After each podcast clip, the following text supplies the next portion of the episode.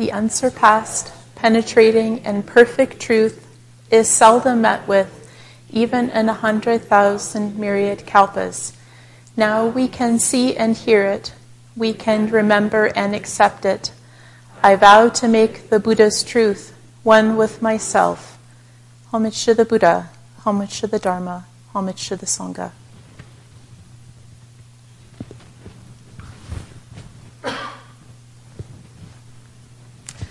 Thank you all very much for being here today. It's really lovely to have you. So, I was asked to talk today about despair. So the title of the talk is A Few Antidotes for Despair.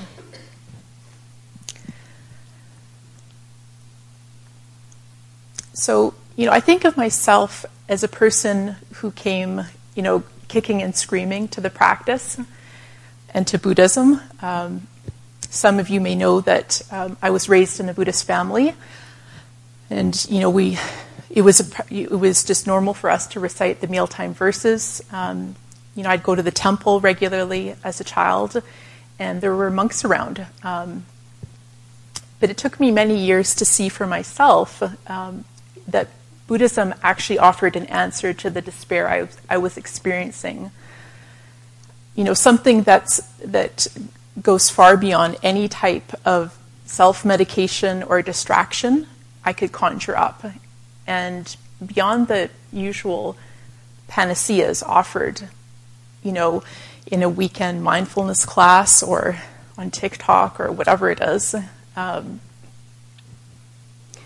So today I'd like to talk about despair, how we can train with it, and how we can find the light of the Buddha for ourselves, no matter how dark the situation we find ourselves in. So despair is defined as the feeling that there is no hope and that you can do nothing to improve a difficult or worrying situation. I think something that many of us, or probably all of us, are familiar with, at least in some way. The Latin word for despair, desperare, I looked it up, can be broken down into the prefix of the de, da, meaning without, and sperare means to hope. So with despair, there can be this sense, at least in what I have experienced, this is my life, and I can't see, a way out of this. There can be, of course, a sense of hopelessness, and for me, inertia that seems to have no beginning and no end in sight. And as much as this can seem, like quote-unquote the truth to us, when we're in total despair, this isn't what the Buddha taught, because the Buddha taught that there is a cessation of suffering. One of the fundamental teachings across all Buddhist traditions is the teaching on the Four Noble Truths. The Buddha taught that suffering exists, the cause of suffering is clinging, that there is a cessation of suffering, and that we can find this cessation by following the Noble Eightfold Path. In the first noble truth, the Buddha taught that suffering, or dukkha, exists. Dukkha means something like stress, unsatisfactoriness, or suffering. So the Buddha says, or said, birth is dukkha, aging is dukkha, death is dukkha, sorrow, lamentation, pain, grief, and despair are dukkha. Association with the unbeloved is dukkha. Separation from the loved is dukkha. Not getting what is wanted is dukkha. In the second noble truth, the Buddha tells us that the cause of suffering is clinging. So when we don't know about the Buddhist teachings on the Four Noble Truths, it's normal we pursue the things in life that society tells us are important. We look for fulfillment, and purpose, and happiness in our relationships, in our job, in our appearance, in our material possessions, in everything, except our true refuge. And of course, we can find fulfillment and purpose in many aspects of life. But when we lose these things in life that, that we so treasure due to impermanence, or these things, just change? How do we make sense of this in our life, in our world? You know, what do we do? So in the third and fourth noble truths, the Buddha tells us that there is a cessation of suffering and that we can know this for ourselves, you know, by practicing the Noble Eightfold Path. And I think it's important to say here that the noble truth on the cessation of suffering is something that goes way beyond the cure-alls of society that promise us a happy life. You know, the self-help books, the mindfulness classes, and the weekend seminars. So back to the Noble Eightfold Path. Just as it suggests, the Noble Eightfold Path involves 8 practices or steps that lead us to this place of true peace of heart, something that we can all know for ourselves. I'm not going to go into detail on this. I know many of you are already familiar with it. So the Noble Eightfold Path is comprised of right view, right intentions, right speech, right action, right livelihood, right effort, right mindfulness, right concentration, and the development of wisdom. And of course, I know most of us are already familiar with the Four Noble Truths and the Noble Eightfold Path. But how can we put these teachings into practice, you know, especially when we find ourselves in a place where we feel like we can, you know, neither move forwards nor backwards nor to the side? Luckily for me, I didn't have to, you know, spend weeks researching this talk, you know, scouring the sutras, looking for inspiration, because I would say this topic is very near and dear to my heart, something I've been training with most of my life.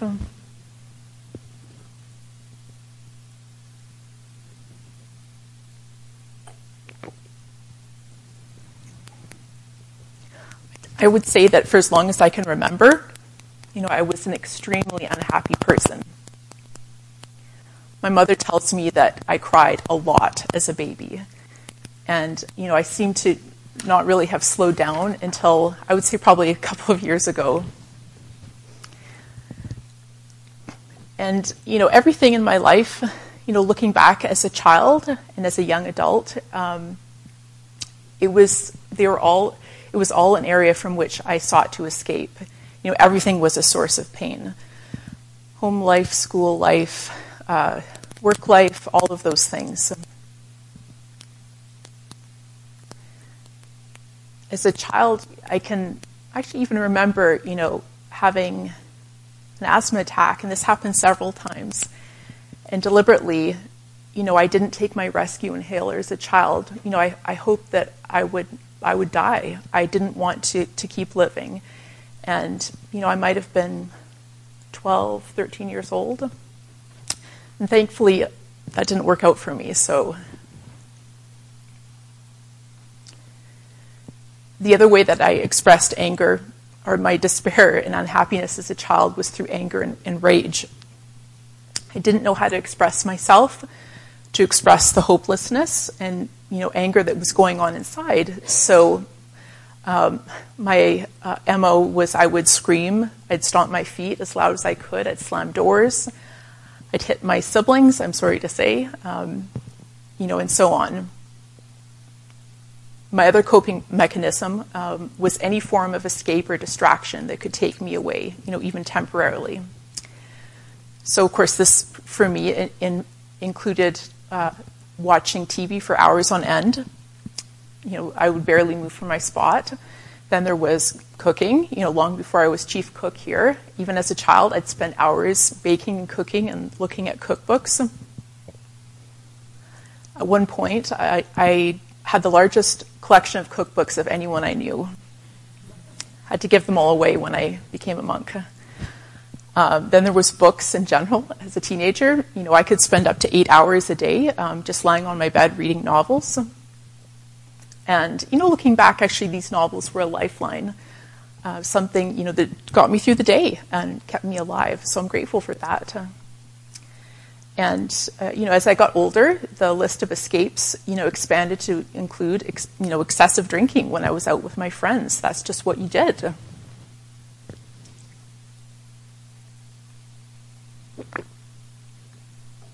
So knowing what I know now about Buddhism, of course, I never would have told my younger self that my suffering was caused by clinging, because that wouldn't have been helpful, you know, and I wouldn't have known at the time how to put the teaching into practice. Because we have to come to the practice when we're ready, and that takes as long as it takes. So back to the kicking and screaming part of how I came to Buddhism. So I never intended to take the precepts and to become a Buddhist, or for that matter, to move to the monastery at the age of 29. But here we are. There was an important turning point for me in this story, and something that turned me a complete 180 from the path I was on. I tell this story a lot, so forgive me if you've heard it 10 times, but I think it could be helpful.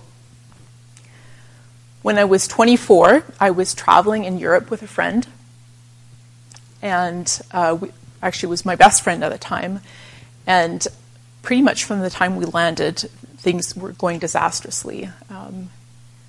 We were just fighting all the time, and neither of us knew how to work things out, in a better way than that. And I remember at one point, I was sitting in a hotel room by myself. She was gone, and I was crying. I couldn't stop crying, and just kind of this sense of being in a complete pit of despair, and knowing I couldn't go on the trip if things were going to be like this. I couldn't. There's just no way. It was just too difficult. And as I was sitting there on the bed, there arose this very strong sense that there had to be more to life than just the suffering I was experiencing. It was very clear to me.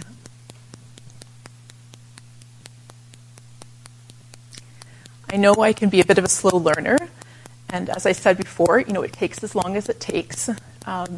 For me, it took a big dose of suffering, the seed of Buddhism planted years earlier, and a mountain of despair at the right moment, without any shoulder to cry on. So it took that for me to see what I actually needed to do with my life. So I came back to Canada, I asked to take the precepts, and from that moment on, I knew that no matter what was happening around me, no matter how poorly I was treated by others or screamed at, I knew I couldn't change their behavior, but I could do something about myself. And this was key. I could work on not creating more suffering for myself and for others by doing my best to keep to the precepts. I could choose to be angry and take it out on others, especially those I cared about. I could slide into despair, like a comfortable chair that I knew well, or I could work on myself one tiny step at a time.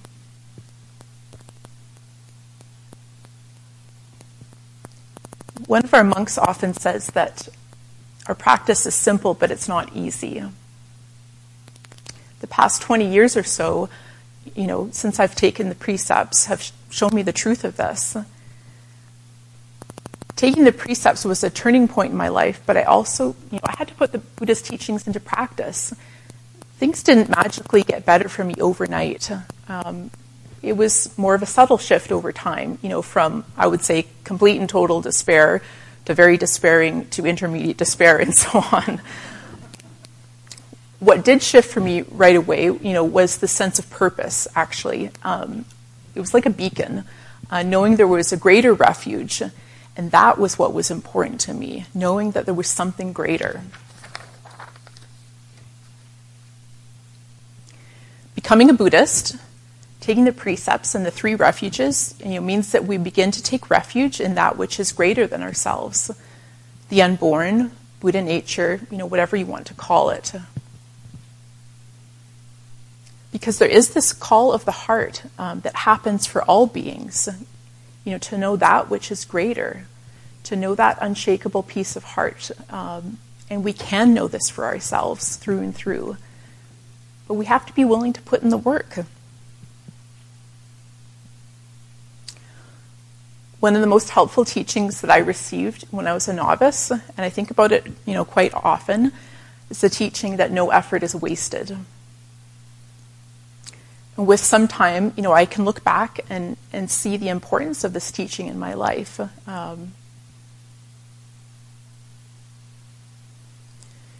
If we find ourselves in a place of despair or any other difficult mind state, I can certainly tell you from my own experience that even the microscopic steps, they add up over time. And just remembering as a layperson, I didn't always have time to meditate in the morning.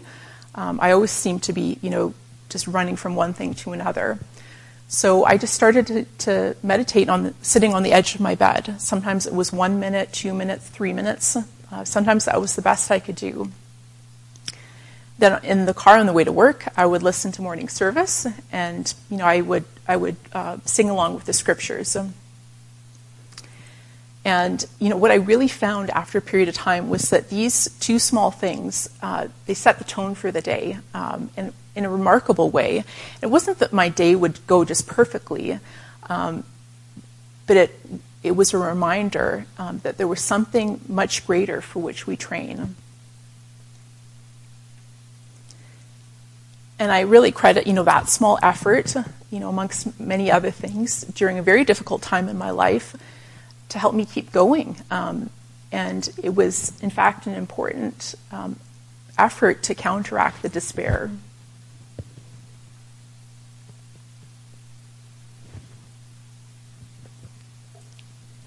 On days here when I've been too unwell to do much of anything, the truth of the teaching of no effort is wasted, it's proved true to me just in something simple like setting my shoes straight or speaking kindly to another, if that's all I've been able to do.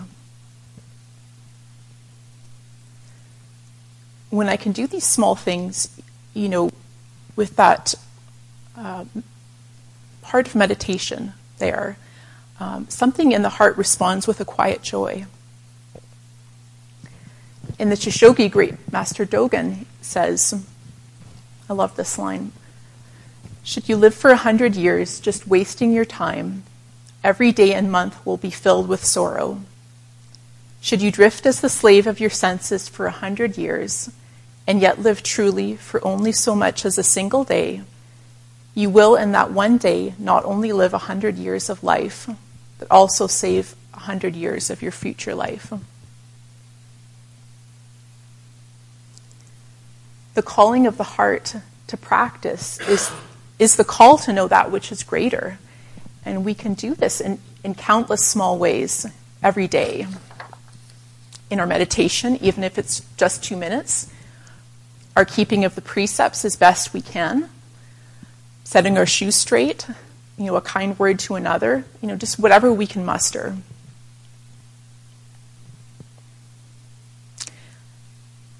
And I know this can be a bit of a bitter pill to swallow, but the thing about despair and anger and any other difficult mind state, in essence, it's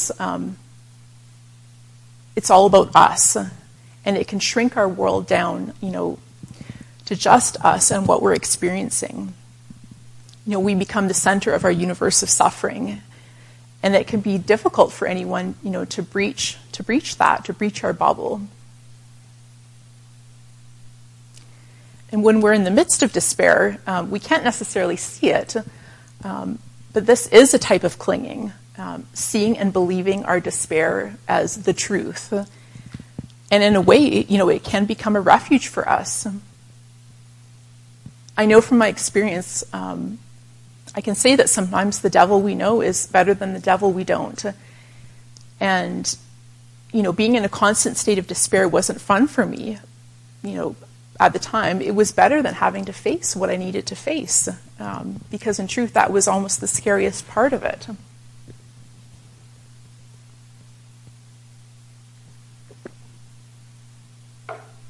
So what can we actually do about despair? First thing I would say is to remind yourself that this mind state is not the truth. This too is impermanent. This isn't our true nature. Because when we're in the midst of despair, there never seems to be a way out, by its very definition. What I know now, from experience is that seeing the despair as it's arising, just recognizing it is a huge piece of converting it. And it seems so simple, but it's like if I can just watch my mind and see, oh, this is despair. This is some great advice that I received from a wise monk, and I know it to be true now. Because when we learn how to meditate, we begin to hone the skills we need to watch what the mind is doing. And when we learn how to watch what the mind is doing, we have a hope of seeing what's going on. Here comes despair, or here comes anger, or jealousy, or whatever. Because this is just the arising of despair or whatever else. This isn't who we truly are. This isn't the truth. And this feeling or emotion or state, it will eventually pass. If we don't hold on to it and identify it with it and make it a refuge. So we can watch our minds as best we can. The next thing I would suggest is finding skillful ways of helping ourselves. For me, with despair, I find that there's an accompanying inertia that goes with it. So, in the past, in particular, if I found I was going through a really hard patch, I'd make myself go for a walk. And while I was walking, I would use my mala and recite the three homages. And what I really found was this was, a skillful way to literally help myself move through the despair. So another way, I'm now also the owner of a soft, fuzzy, stuffed cat who's named Fergus. And I spell it F-U-R-G-U-S, so you get it, Fergus. And this was also a gift from a wise monk. I can't really have a cat in my room because of allergies, but this gives me something to hug when the going gets tough. And there are so many ways that we can help ourselves. Knowing what can help and putting it into action can be a significant step in moving through despair. Maybe it's just something like putting on clean clothes or taking a shower. And if we find ourselves with a stuffed cat or armadillo at the age of 40 or 60 or whatever, and judgment arises from yourself or others, just do the best that you can to let go of that judgment. It might be strange to others, but really doesn't matter, because this is a way to help ourselves, and I think it actually shows a great deal of compassion.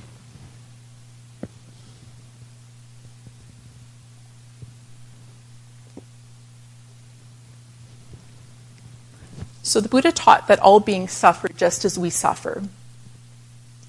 And when we find ourselves in despair or any other difficult mind state, here we are in the center of our own world of suffering.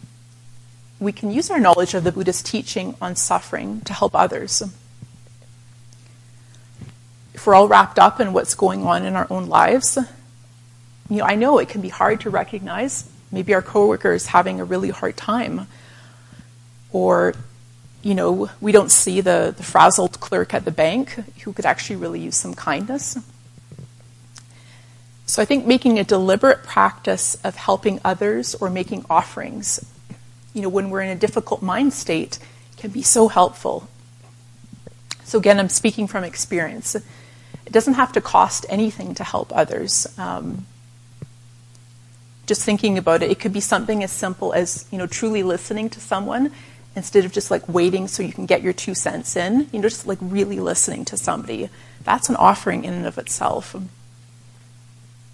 It could be sweeping the cloister here at the monastery. It could be shoveling snow at home or your neighbor's sidewalk, any of these little things. I think these moments present themselves to us all the time, and really it's up to us to recognize them and, to notice and to make the offering. And really, there is no offering that's too small. The The last suggestion I have for counteracting despair, or really any other difficult mind state, is the practice of gratitude. So this could look like, making a habit of thanking others, even when we don't feel like it. Or at the end of the day, maybe just finding 3 things you can be grateful for that day. Maybe it means writing it down, like in your planner or on your phone or whatever it is, or just sitting quietly with it, reflecting upon it. I think doing this every day can actually have a profound impact on our outlook in life, really if we can allow gratitude to find a toehold in our lives.